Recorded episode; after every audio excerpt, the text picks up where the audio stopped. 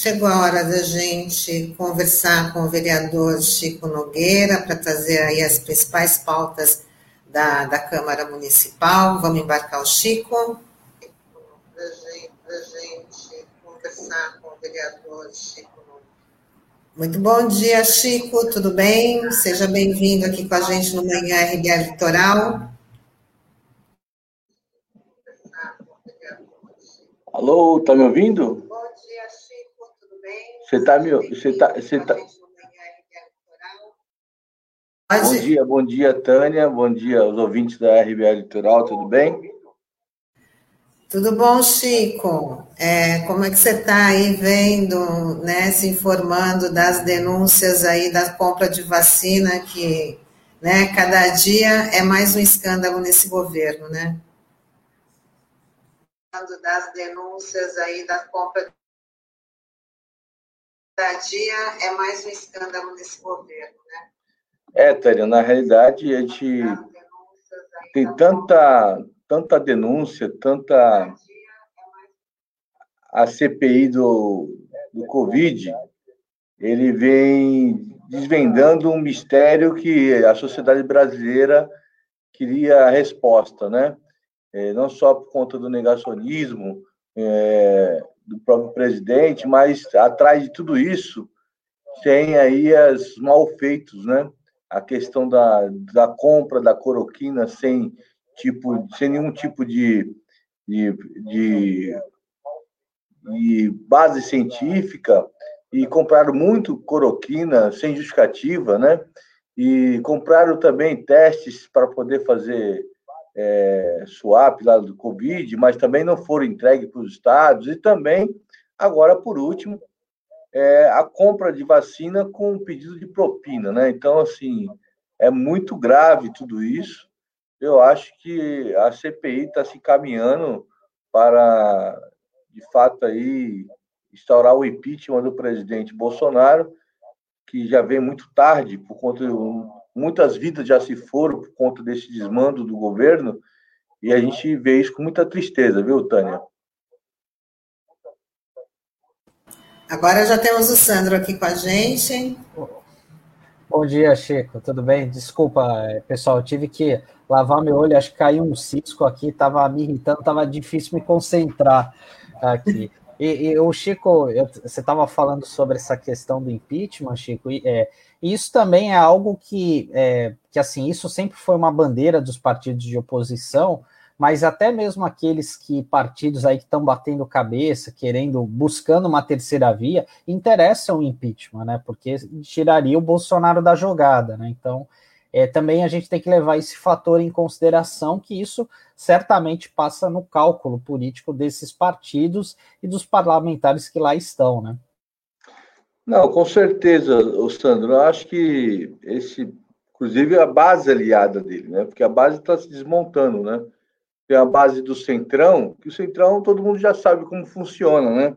É o toma lá da cá e quando tiver o barco afundando, ele sai fora do barco e deixa os caras afundar sozinho. Então, o centro é muito complicado. Então, é, o que a gente percebe aí é um governo totalmente desgastado já com, com os desmandos que eles têm feito desde o início do seu mandato e não dá para segurar, ninguém vai segurar nesse barco para se afundar junto, né? Então é essa questão também, não, não é por conta de até quando estava servindo é, para o, o Estado mínimo, como diz assim, né? Esse, esses partidos que estão ainda colocando sua posição contrária ao governo por conta de tudo isso que está sendo colocado, até quanto estava sendo servido para as reformas, inclusive as reformas continuam, Sandro. E essa base do governo, que, que agora, muito embora, ainda está jogando pedra no governo, mas vota as, bases, vota as reformas de retirada de direito.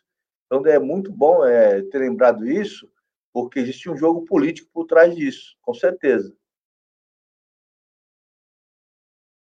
E também é, a gente sabe que é, isso reforça a importância da gente votar bem no legislativo, né? Porque normalmente as campanhas ficam muito voltadas ao executivo e ao legislativo que tem essa interlocução, como a gente tem um exemplo ontem na Câmara de Santos, né? A gente teve aquele caso do despejo administrativo ali dos moradores da rua João Carlos da Silva, que a gente conhece bem, né? A gente abordou isso aqui na RBA na semana passada.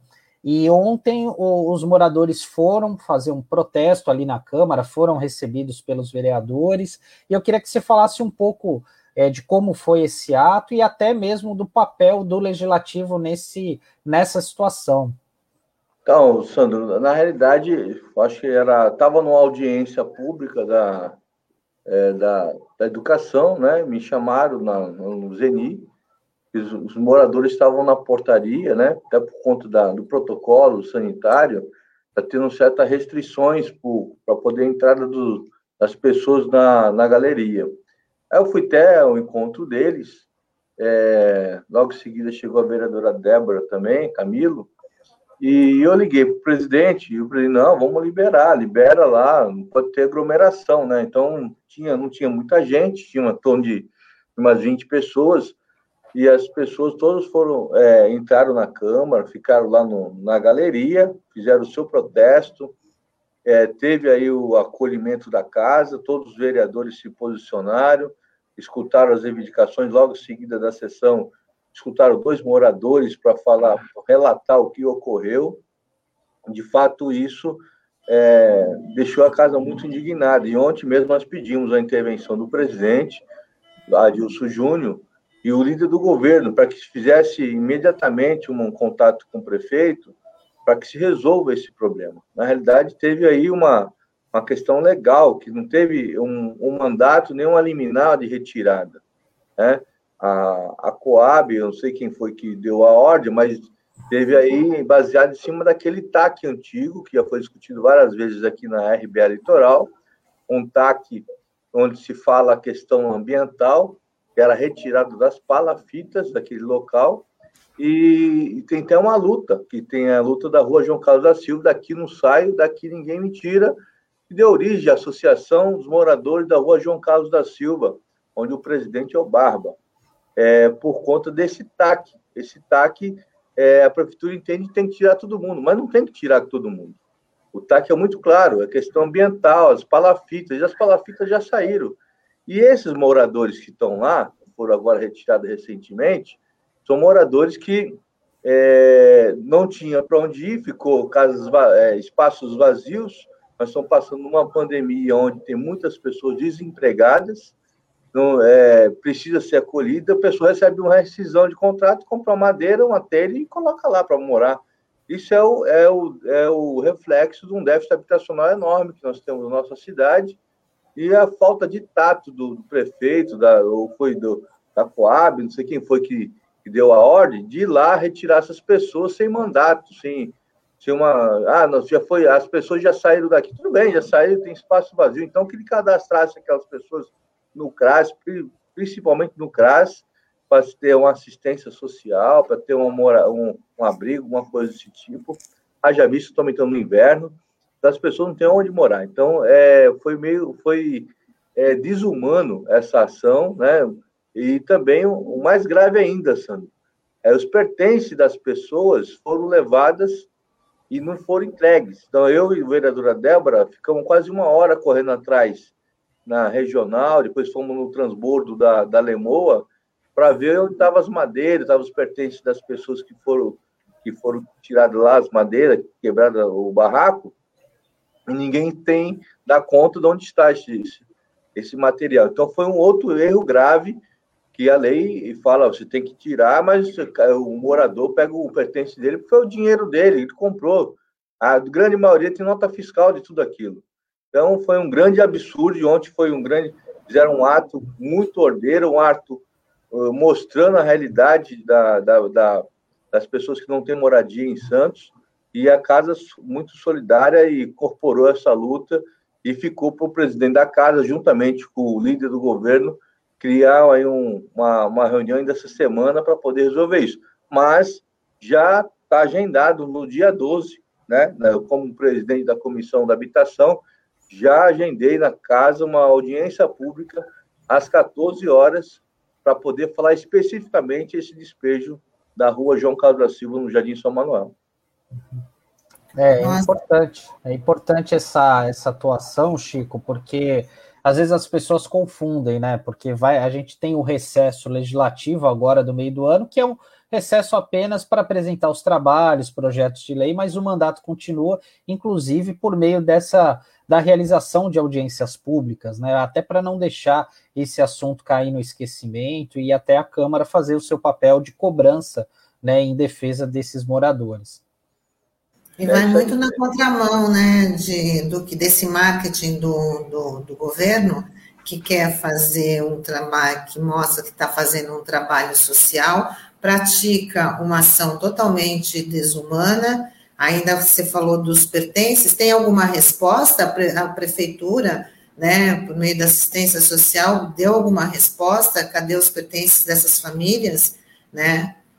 Na, na realidade, Tânia, no dia desse do despejo, onde é, no, foi no segundo dia, estava presente junto com a vereadora Débora, e nós corremos atrás, ligamos para todo mundo, né, o secretário Wagner, no final do, de toda essa corrida toda, ele ligou ao meu, meu celular e, e, e explicou o seguinte: não devia ter sido feito desta forma, está errado. Né? O procedimento não é esse. Não tem como depois que você coloca dentro do caminhão, até para mim e para Débora, entendemos que o procedimento não é esse e seria impossível, depois que você juntar todos os materiais no caminhão, levar não sei para onde, como definir de quem é o material de quem, né? Fica até difícil de identificar. Como que eu vou saber qual é a madeira de quem, qual é a telha de quem? Até porque quebra, né? Tem coisa que vai danificado, então não tem como você identificar. E, e ele falou, o procedimento está errado, Chico. O procedimento está errado. Quem deu essa ordem de retirar, quando vai para o caminhão, já vai para o transbordo, vai para o lixão, enfim, já não tem um destino, já não é para guardar, né? Então, quem deu a ordem lá vai ser chamado a atenção. Segundo eles, é, falou isso, que estava errado, que ia tomar as providências e da questão do servidor que errou. Mas existe um erro. Então, quem vai reparar esse erro? Né? Nós precisamos que resolver, e não tem a resposta ainda, Tânia, para te dizer, porque ontem foi o protesto, ficou aí da, do, tanto o líder do governo, o vereador é, Rui de Rossi e também o presidente da casa, o vereador Adilson, fazer contato com a prefeitura para que quem vai reparar esse erro e como vai amparar essas famílias que ficaram desabrigadas. Em cima da conta que foi dito ontem, são 28 famílias, dentro dessas 28, 10 têm cadastro no CRAS e os outros 18 não têm, quer dizer, nem sequer o cadastro foi feito do CRAS para dar assistência a essas famílias. A gente vai continuar também aqui acompanhando, junto com você, trazendo as informações, e aqui a gente também vai estar tá aí informando para os nossos ouvintes e nossos internautas.